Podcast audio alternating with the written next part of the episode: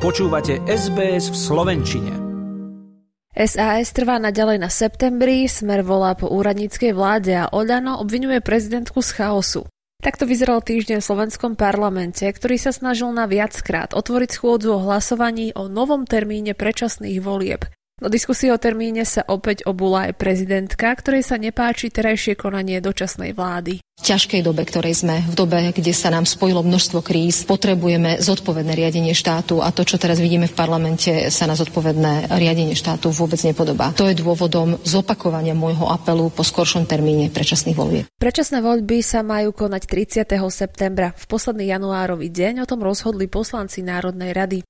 Opozícia ale žiadala skorší májový, respektíve júnový termín volieb. Zakonanie volieb do konca prvej polovice roka sa najskôr prihovárala aj prezidentka. Bola však ochotná akceptovať aj septembrový termín, ak by bol jediný, na ktorom by sa našiel potrebný koncenzus a hlasy v parlamente.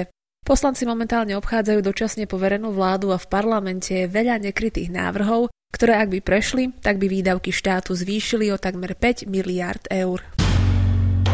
Igor Matovič chce ponovom znižovať platy poslancov, podporu však zatiaľ nenašiel. Platy poslancov sú podľa lídra Oľano veľmi štedré a chce ich znížiť na tretinu, čo činí asi 1300 eur mesačne. Dnes je plat poslanca trojnásobok priemernej mzdy v hospodárstve spred dvoch rokov, aby sa základný plat poslanca znížil len na jednonásobok priemernej mzdy. Čiže aby poslanci boli aj motivovaní, aby vedeli, že ich plat je taký, ako koľko v priemere zarábajú ľudia na Slovensku. SAS, ale aj sme rodina, návrh kritizuje a považujú ho za predvolebnú kampaň.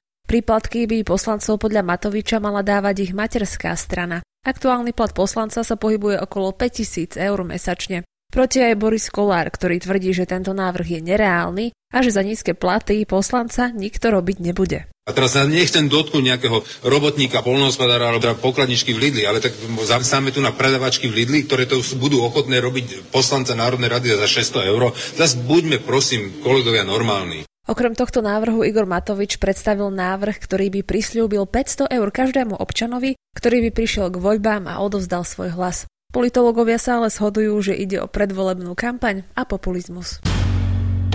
Na tatranských zjazdovkách pribúdajú vážne lyžiarske úrazy. Leteckí záchranári hovoria o alarmujúcej bilancii zranení u detí. Po tragickej udalosti, ktorá sa stala v Ošťadnici, kedy pri zrážke lyžiarov prišiel o život 8-ročný chlapec, sa opäť hovorí o potrebe zriadiť lyžiarskú políciu, ktorá by mala väčšie kompetencie ako záchranári alebo prevádzkovateľia stredísk. Ministerstvo vnútra však o vyčlenení policajtov na zjazdovky zatiaľ neuvažuje. Na zjazdovkách v Jasnej a vo Vysokých Tatrách na teraz dohliada na dodržiavanie pravidiel Bieleho kódexu Skipatrola. Tá má právo aspoň zablokovať Skipas.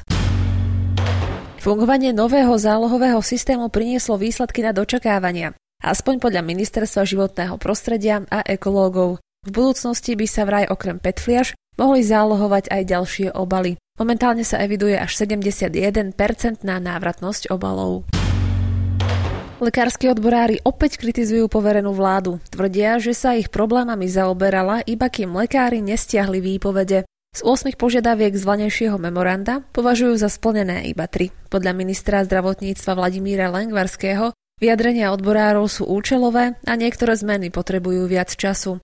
Viac ako 2000 lekárov bolo na odchode a kolaps v zdravotníctve za dverami. Do hry vtedy vstúpila prezidentka, ktorá vyzvala premiéra, aby požiadavky lekárov, za ktorých boli ochotní svoje výpovede stiahnuť, zakotvila do memoranda. Koncom novembra ho s premiérom aj ministerstvom zdravotníctva odborári podpísali a výpovede napokon stiahli. Vláda sa zaviazala, že zlepší financovanie nemocníc, zrenovuje vzdelávanie nových zdravotníkov, zdvihne platy lekárom a sestrám a urobí aj zmeny pri optimalizácii siete nemocníc. O necelé tri mesiace neskôr odborári už bilancujú.